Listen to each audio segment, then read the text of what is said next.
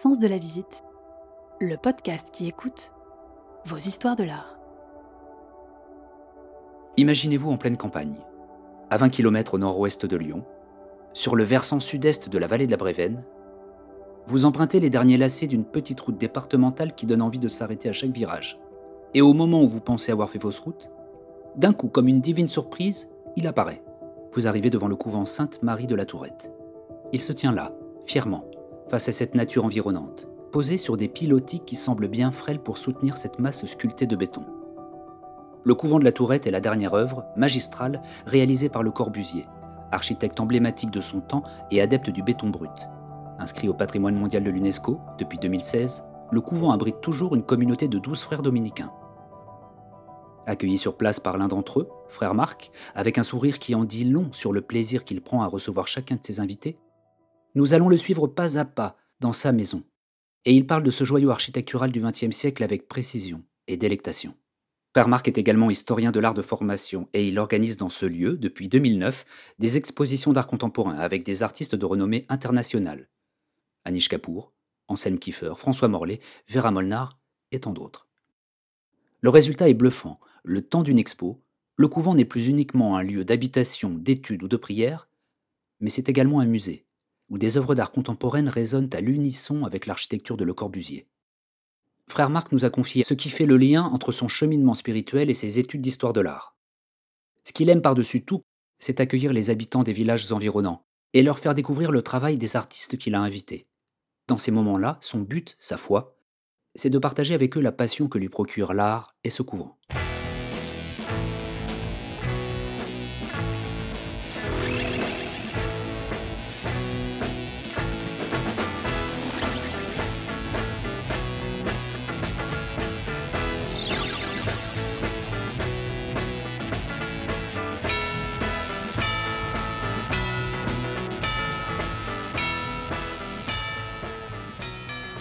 Oui, alors voilà, ce qui est intéressant effectivement quand on arrive hein, à, la, tourette, c'est que le Corbusier n'a pas placé le couvent dans l'axe de l'avenue, hein, de cette allée euh, cavalière, mais le bâtiment est mis sur le côté.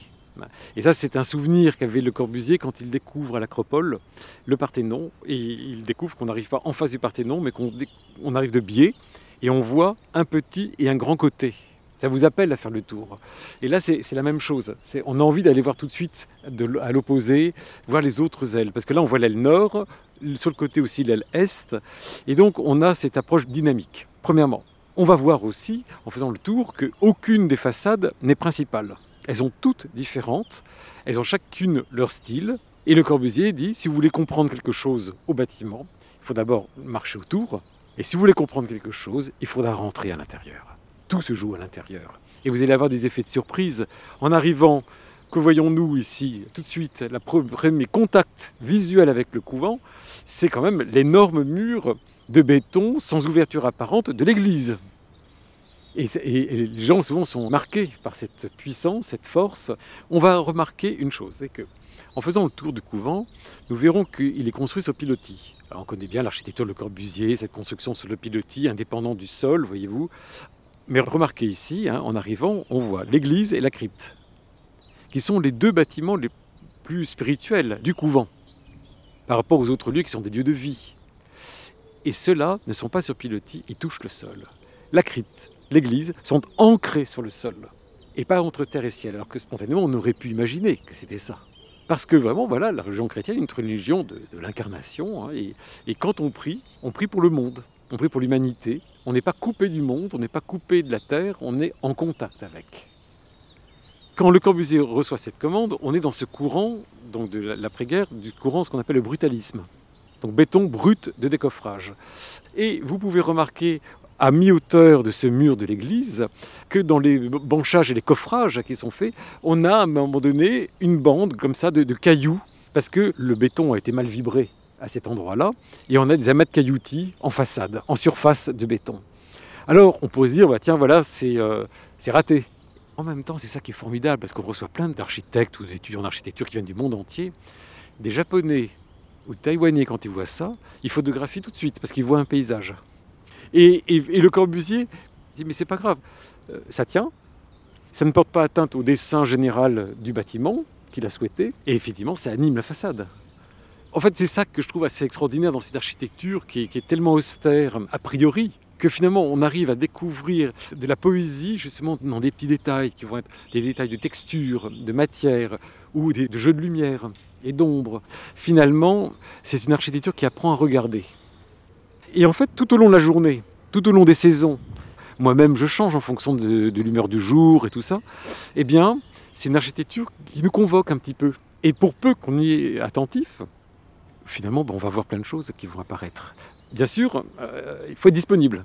Mais si vous l'êtes, quand vous marchez dans un couloir, un éclairage, une, ombre qui passe, peut devenir à ce moment-là un petit événement poétique de l'après-midi, voyez. et à ce moment-là, ça change tout parce que c'est une architecture qui nous déplace. Elle n'a rien pour nous séduire au premier coup d'œil comme ça. Eh bien, accepter de se déplacer, c'est finalement accepter aussi de découvrir des choses nouvelles. Ça forme le regard. Et pour moi, ça forme même le cœur.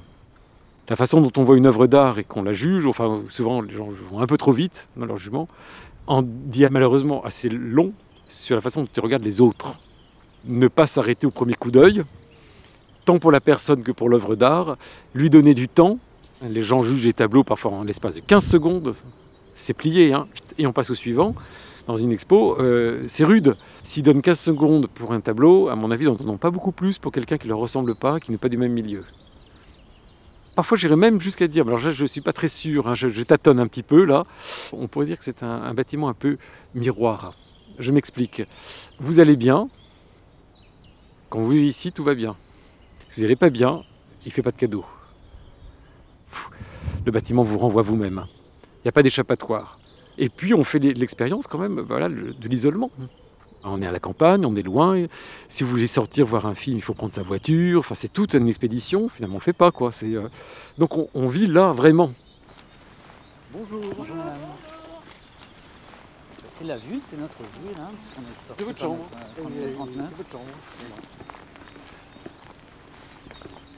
Alors on va juste s'arrêter là, ça suffit. Donc ça c'est la, ça c'est la porte d'entrée du couvent. Ah, on est protégé du vent d'accord. Oui en plus ça c'est très bien. Vous avez franchi tout à l'heure cette porte rouge pour aller dans votre chambre. Vous avez vu que derrière il n'y a pas une grande entrée majestueuse, ni un grand escalier majestueux. Pourquoi? Parce que personne ne rentrait à l'époque. Il y avait que les frères qui vivaient ici, et on vivait en vase clos. En revanche, cette porte extérieure ici est un seuil entre le public, le privé, le profane, le religieux, et pour moi, là, il y a une influence qui vient du Japon, les fameux tori japonais, qui vous font rentrer dans une ère différente, vous voyez, dans un, périmètre différent, euh, souvent pour un temple par exemple, hein. parce que c'est comme quelque chose d'initiatique un petit peu, vous voyez. Et là, c'est ce que nous allons faire en rentrant, et nous arrivons maintenant dans le bâtiment, et on voit ce plan qui est libre, c'est-à-dire que les murs ne sont plus porteurs, ce qui soutient, comme toute l'architecture de Corbusier, hein, c'est ces grands principes d'architecture, hein, ce sont des piliers et des poutres de béton. La façade est libre, le plan est libre, et on découvre la cour intérieure. Que si je dis le cloître, vous allez tout de suite imaginer quatre côtés avec des petites arcades. Puis au milieu, une fontaine, des rosiers et des buis. Or, on n'a absolument pas ça ici. Hein. C'est une cour intérieure. Tous les couvents dominicains depuis le XIIIe siècle sont en ville. Et donc, vous avez au cœur de ces couvents traditionnels un jardin, et toutes les chambres donnent sur le jardin, sur la nature, le jardin préservé, c'est le jardin d'Éden un petit peu. Et vous avez autour la ville. Ici, à la tourette, la nature est à l'extérieur. Eh bien, les chambres donnent vers l'extérieur. Et le Corbusier dit Je vous ai mis la ville à l'intérieur. Avec, sur le côté, l'église comme bâtiment principal. Vous avez des bâtiments secondaires comme la pyramide de l'oratoire, la tour du colimaçon et la sacristie avec les mitraillettes de lumière. Et les trois ailes d'habitation qui sont les lieux des chambres et des salles de cours et du réfectoire. On est devant une ville en miniature. Quand on vit à la Tourette et qu'on y passe toutes ces journées comme ça, il y a quelque chose de très citadin. Et vous verrez qu'au cours de notre visite, les points de vue que nous avons sur la nature, ce sont des magnifiques points de vue où la nature est encadrée, mais elle est à distance. Et donc c'est une organisation verticale, et dans la journée, vous êtes soit dans votre chambre, soit en salle de cours, soit en train de manger, soit en train de prier. Vie individuelle, vie intellectuelle, vie collective.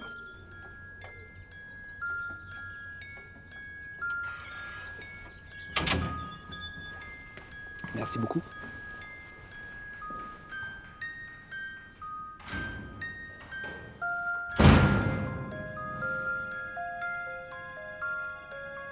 Qu'est-ce qui fait que vous aimez ce lieu et depuis quand vous l'aimez Comment vous êtes arrivé ici, en fait, tout simplement? Euh, je suis né à Paris, j'ai fait mes études à Paris, j'ai étudié le droit, l'histoire de l'art, voilà. Puis après, je suis rentré chez les Dominicains et puis j'ai fait donc ma formation chez les Frères Dominicains, une année de noviciat au couvent de Strasbourg, un premier cycle d'études de théologie, philosophie à, à Lille, puis au couvent de Lyon, voilà. Et après sept ans, j'ai été ordonné prêtre. Et là, on est envoyé pour une, ce qu'on appelle une assignation. Et le supérieur m'a dit voilà, euh, j'ai une idée pour toi, t'aimes bien l'art, on va t'envoyer à la Tourette. J'avais visité, je me suis dit, oh, bah, super, ça, va, ça va un peu dépayser. Parce qu'à l'école Blou, j'avais quand même fait une spécialisation sur architecture et décor des grandes demeures au XVIIIe siècle. Là, voyez. voilà, bon. J'arrive ici et j'étais en fait euh, saisi par cette architecture. J'ai tout de suite eu conscience d'être dans un chef-d'œuvre absolu, très fort, très puissant. Voilà, l'architecture très noble, qui n'est pas là pour nous séduire, mais qui exige de nous, comme toute grande œuvre. Elle m'a apprivoisé, je l'ai apprivoisé, enfin ça s'est fait mutuellement, et euh, plus j'y vis, plus je suis heureux, en fait. Euh, voilà. Et puis depuis 12 ans, en organisant ces expositions d'art contemporain aussi, eh bien ça renouvelle le regard sur le couvent grâce aux œuvres placées dans le bâtiment. Et donc voilà, c'est, euh, je m'en laisse pas maintenant, mais il y a toujours des choses nouvelles. Est-ce que pour vous, elle est plus une œuvre d'art ou un lieu spirituel, ecclésiastique, ou c'est vraiment à égalité? Pour moi, elle est d'abord ma maison. Premièrement. Souvent, ça fait rire mes amis, je dis il faut que je rentre à la maison.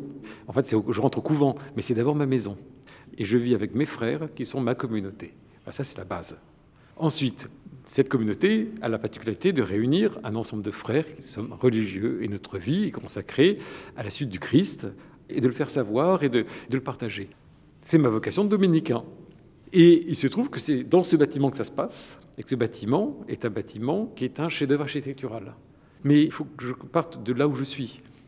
C'est ma maison, c'est ma communauté, et ce couvent a une vie qui est une vie culturelle, intellectuelle, spirituelle. Et nous avons des visiteurs qui sont des, euh, gens qui viennent faire une retraite de philosophie, de poésie. Et puis, il y a des étudiants d'architecture, des écoles d'architecture. Et maintenant, on a un public qui vient pour l'art contemporain. Et donc c'est formidable que nous puissions parfois avoir le même public avec à la table quelques gens qui viennent faire une retraite spirituelle. Il y a un groupe de visiteurs qui viennent voir l'exposition Capour, par exemple. Et puis vous avez un petit groupe d'étudiants en architecture de Dresde qui sont là en séjour pendant une semaine. Et ça, je trouve ça formidable. Ces trois publics qui se rencontrent et qui vont un peu discuter éventuellement ou pas, mais qui vont vivre dans la même maison. Et ça, c'est la spécificité de notre couvent. Ils se visitent, mais ils s'habitent. Alors, euh, on va peut-être descendre tout de suite dans le. Parce que c'est d'abord ça. Bah oui, oui, mais vous avez raison. C'est d'abord ça. C'est pas d'abord un chef-d'œuvre, c'est d'abord une maison. Non, oui, là, par exemple, là. Euh, là, on est dans, au cœur du couvent. Hein, et, euh, Là, bah, alors peut-être, parlons-en, alors peut-être non. Parce qu'actuellement, il y avait, enfin, on va pas mentir, on est le 22 mars, et du coup, l'exposition est finie hier. Mais c'était une exposition sur des, puisque vous en organisez chaque année, et vous en avez parlé tout à l'heure, avec des très grands noms de l'art contemporain parfois, comme Capour, comme Vera Molnar, comme Morlaix, enfin c'est des artistes tout premier plan. Et cette année, c'était tapisserie contemporaine, tapisserie moderne et contemporaine, qui était exposée. Malheureusement, comme on le dit, elle n'a pas rencontré son public bah autant qu'elle l'aurait pu. Bon, voilà. Je souhaitais organiser une exposition thématique hein, autour de, de, la tapisserie moderne et contemporaine, parce que Le Corbusier a réalisé plus de 35 tapisseries ce qui est un corpus quand même important dans, son œuvre, qui a une spécificité. On connaît souvent la, peinture de Corbusier avec pas mal de motifs, alors que dans ces tapisseries, euh, celles qu'on verra tout à l'heure, il y en a trois qui nous ont été prêtées très généreusement par la Fondation Le Corbusier, il y a un dépouillement, il y a peu de couleurs, il y a une efficacité du dessin et une élégance très grande. Je trouvais que le thème de la tapisserie est un thème très intéressant, parce qu'il joue avec l'architecture. Il a vraiment découvert la tapisserie quand il a compris que c'est quelque chose d'éminemment mural. Il dit ce n'est pas un dessus de buffet de service ou de commode, ce n'est pas un tableau grand ou petit, c'est un mur de laine tissée. Et il baptise ces tapisseries du terme de mural nomade. Quand on veut les changer de place, on les roule sous le bras et on les change de place ou de maison. Et c'est une très belle expression, je trouve, très bienvenue. Donc, Partant de là, à partir du moment où j'avais l'accord de la Fondation de Corbusier pour nous prêter des œuvres, j'ai sollicité le Mobilier National. On a emprunté une quinzaine d'œuvres qui sont des tapisseries réalisées d'après des cartons des plus grands artistes de l'époque moderne ou contemporaine. Donc la spécificité hein, de ces tapisseries, elles fournissent, elles équipent, elles meublent les résidences d'État, c'est-à-dire les palais présidentiels, les ministères, les consulats, les ambassades, les préfectures, les palais de justice, tous les lieux de pouvoir de l'État.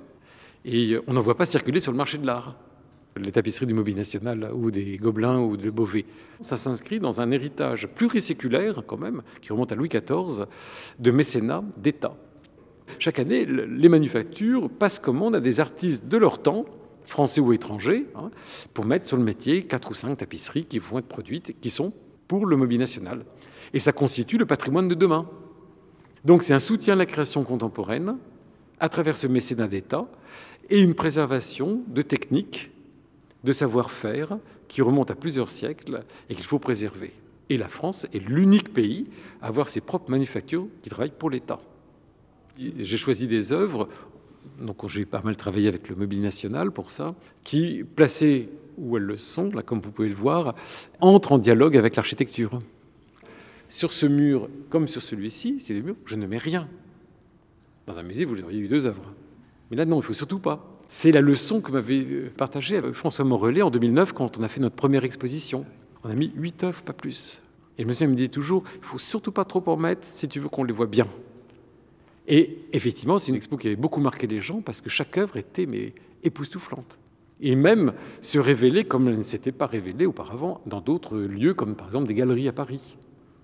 Dans l'église, il y en avait une extraordinaire, un néon hein, qui montait à 6 mètres de haut, qui était suspendu au plafond, qui s'appelait un lamentable.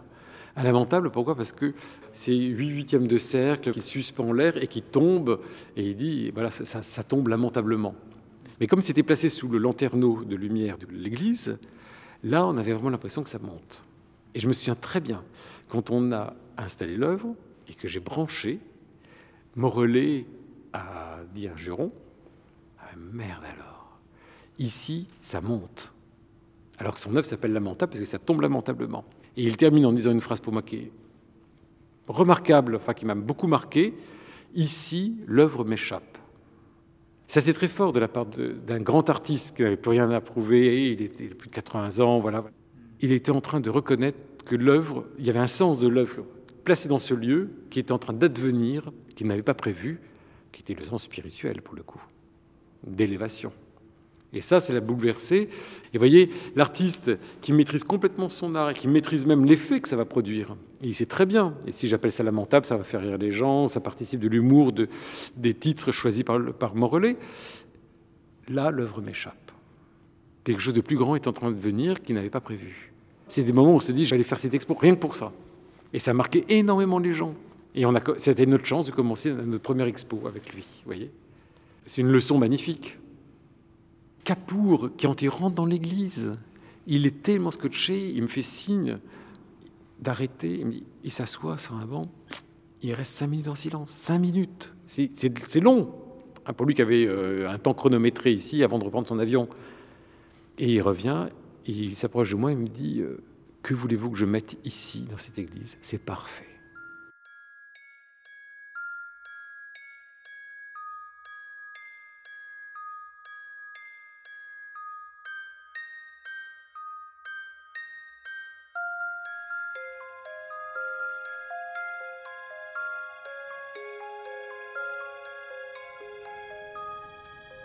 Les frères avaient demandé à Le Corbusier de mettre une croix au-dessus de la porte d'entrée du couvent de l'église pour signifier que c'était l'église.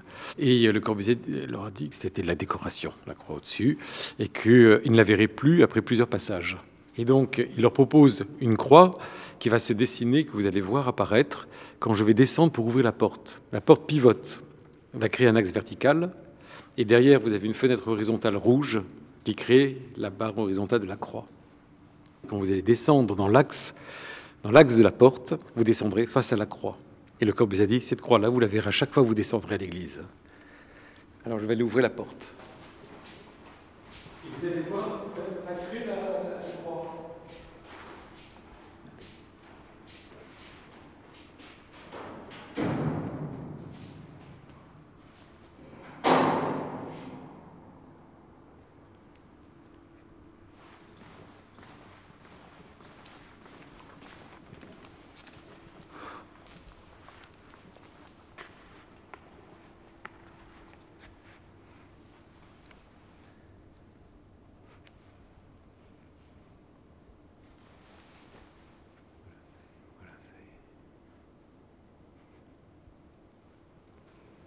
vous emmenez trop vite dans l'église. Parce qu'il fallait qu'on prenne du temps avant de découvrir le choc que représente l'arrivée dans cette église, par ce volume insoupçonnable de l'extérieur, par cette arrivée de la lumière, par différents endroits, alors que de l'extérieur on voyait qu'un bloc de béton sans ouverture apparente. Et c'est là où on comprend quand Le Corbusier dit J'ai construit le couvent avec deux matériaux, le béton et la lumière. Et Le Corbusier avait dit aux frères qu'il voulait rendre la présence de Dieu, non pas par le décor, mais par le volume. Il dit quand un bâtiment est à son maximum de proportion, d'équilibre, d'harmonie, il se met à rayonner de lui-même et il appelle cela l'espace indicible. De chaque côté de l'hôtel, il y a l'extal, qui était autrefois pour tous les frères, hein, les 80 frères. La lumière arrive exactement sur le livre que nous avons en main. C'est-à-dire que Le Corbusier, quand il ouvre une fenêtre, il pense à ce qu'on voit vers l'extérieur, mais il pense aussi à la façon dont la lumière entre et qu'est-ce qu'elle va dessiner sur le sol ou sur le mur?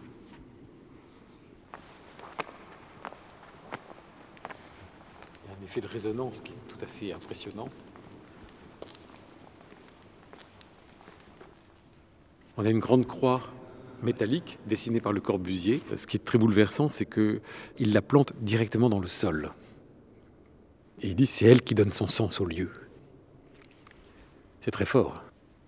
Maintenant, on regarde vers le fond de l'église et vous avez ce mur euh, concave comme ça, rouge, ce carré rouge. Et alors, plus on s'avancera, plus on, a du mal à voir jusqu'où il va. et c'est ce mur-là, derrière lequel se trouve en fait le confessionnal, c'est ce mur-là qui m'avait donné l'idée d'inviter Anish Kapoor. Passer sur le côté, voilà, c'est la partie pour le prêtre, l'autre côté pour le, pénitent. Là, il est assis et l'autre côté, il est à genoux. Ce qui est fascinant avec le Corbusier, c'est que les mêmes couleurs, les, mêmes formes sont dans des, des, endroits aussi usuels que des, toilettes, des salles de bain ou des endroits aussi spirituels qu'ici. Et on les retrouve aux mêmes endroits. Voilà, c'est ça. Il y, a une euh, grande architecte française, Odile Deck.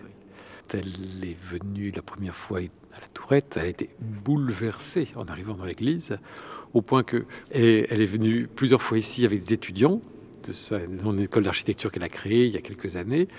Elle a fait la visite avec nous, c'était très intéressant. Et au moment où on allait rentrer dans l'église, elle m'a dit Je vous laisse.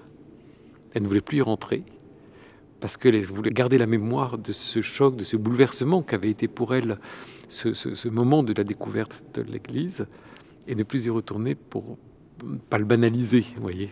Tellement ça avait été quelque chose de fondateur pour elle. Alors, dans cette église, hein, l'année dernière, à l'emplacement où nous étions, il y avait euh, une pièce de 50 mètres carrés, quand même, de, de gravats, haut sur à peu près 80 cm, d'énormes blocs de béton, qui neuf d'un 11e Kiefer. Hein.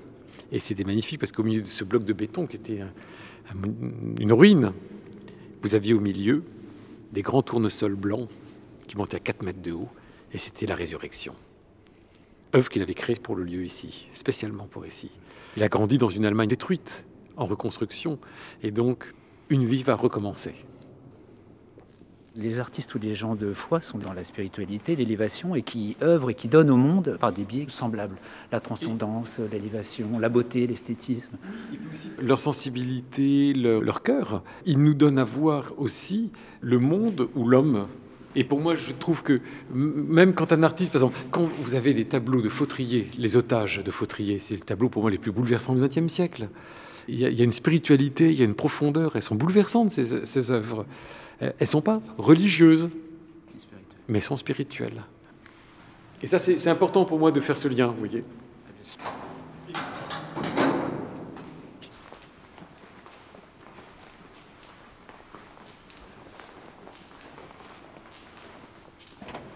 Je vous. Alors, entrez, entrez. C'est une petite euh, chapelle d'hiver.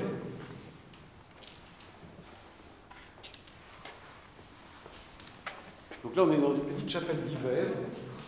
C'est l'ancienne, c'est l'ancienne salle du chapitre que nous utilisons comme chapelle de la Toussaint, 1er novembre, jusqu'à Pâques, parce qu'il fait trop froid dans l'église.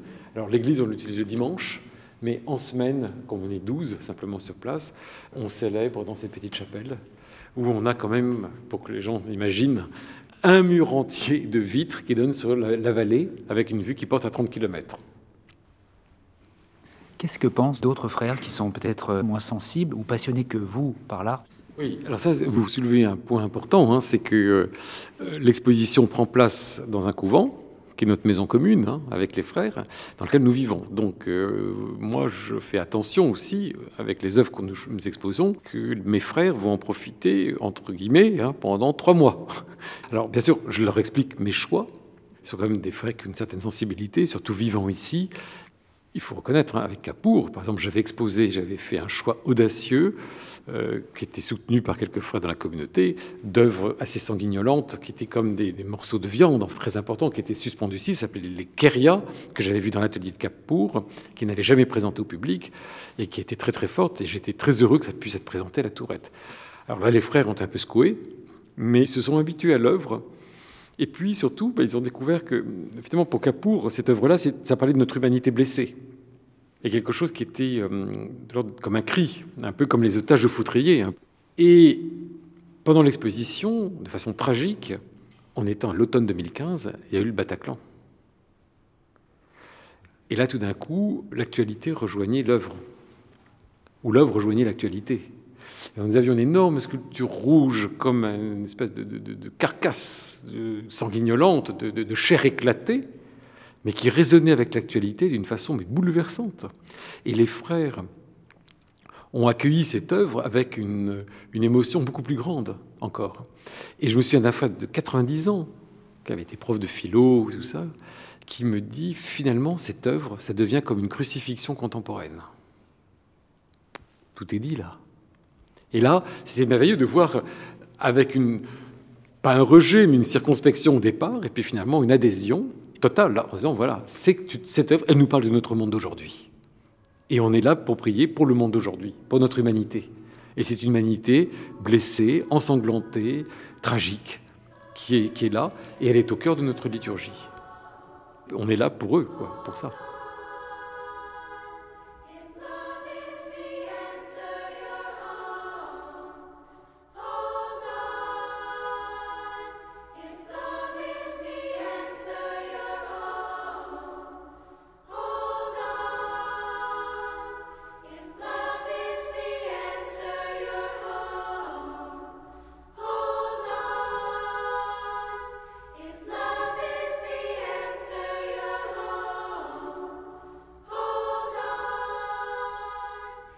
Nous, sommes ici dans un endroit religieux, donc on va dire un endroit un peu d'architecture sacrée. Et les œuvres sont installées de telle sorte que quand vous les regardez, quand on habite ici, hein, où les gens viennent séjourner, crée un rapport d'intimité avec l'œuvre. Alors que dans le musée, l'œuvre est comme sacralisée, elle est mise à distance. Là, ici, pendant quelques jours, il y a des jours où je passe devant des grandes tapisseries, je ne regarde pas, et puis d'autres, je m'arrête. Et puis d'un coup, toc, quelque chose émerge, toc, quelque chose que je n'avais pas vu. C'est bien parce que je suis dans le mode où je vis avec. Alors le visiteur, il se met en mode, je suis en train de faire une expo, ça va durer deux heures, donc je vais bien, bien, bien, bien regarder tout. Et je fais surtout attention à ne pas en perdre. En fait, évidemment, il va en perdre parce qu'il ne voit pas tout en deux heures. Mais, vous voyez, ça change complètement le rapport à l'œuvre, la notion de temps. Et puis, ce dont on parlait tout à l'heure pour les artistes, mais aussi pour les visiteurs ou le public d'une exposition, le lâcher prise. On prend beaucoup plus de plaisir donc dans un musée aussi à passer, à se promener. Moi, souvent, ce que j'aime, c'est me promener, me balader dans un musée, et puis d'un coup, me laisser surprendre par une œuvre, et peut-être n'en voir qu'une. C'est ça l'avantage du musée, c'est pouvoir. Enfin, un musée, pour moi, c'est c'est un lieu où il faut aller souvent pour voir quand l'œuvre m'appelle. Et on va traverser des salles, on reconnaît un tel, un tel, un tel, et en plus, on est passé plusieurs fois, tout ça. Et un jour, telle toile m'appelle. Et on y va. Et il y a une expression que moi j'aime beaucoup, qui est de Daniel Arras. Il dit qu'à un moment donné, une œuvre se lève. Il parle de, voilà d'œuvres qu'il a vues, qu'il a étudiées, qu'il connaît, mais c'était devenu très intellectuel, tout ça. Et à un moment donné, l'œuvre se lève, et il est bouleversé et il pleure. Et tout d'un coup, il a compris pourquoi c'était un chef-d'œuvre. Mais il l'a compris avec son cœur, avec ses tripes, avec... alors qu'avant, il avait écrit plein de trucs très, très érudits, mais c'était resté à distance. Même voilà, un immense historien de l'art, sensible, brillant, finalement, qui a cette humilité de dire ben voilà, l'œuvre s'est levée, mais pas tout de suite. C'est un chef-d'œuvre, et je sais pourquoi c'est un chef-d'œuvre maintenant, mais il m'a fallu du temps.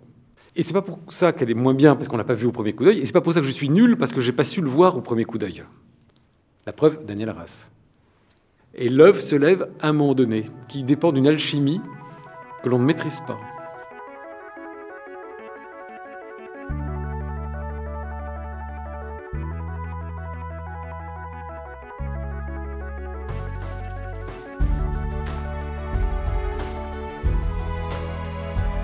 Merci aux frères Marc et à toute la communauté du couvent de la Tourette pour leur accueil et pour ce temps passé ensemble. Comme il le dit, le couvent de la Tourette, ça se vit. Alors allez sur le site internet www.couventdelatourettefr pour réserver quand ce sera possible, évidemment, une visite, une nuit ou un week-end et profiter de cet endroit qui permet de s'élever autant au contact de la nature que spirituellement. Si frère Marc a titillé votre curiosité en vous partageant sa passion pour le Corbusier, sachez qu'il sera possible de la combler. Son œuvre a été inscrite au patrimoine mondial de l'UNESCO en 2016 et on a la chance, en France, de pouvoir visiter quelques-unes de ses réalisations, comme la Cité radieuse de Marseille, le cabanon du Corbusier à Roquebrune-Cap-Martin, la chapelle Notre-Dame-du-Haut à Ronchamp ou encore la Villa Savoie à Poissy. Sens de la visite, ce sont des histoires de l'art, et peut-être les vôtres. Alors n'hésitez pas à nous contacter si vous avez une histoire de l'art à nous partager.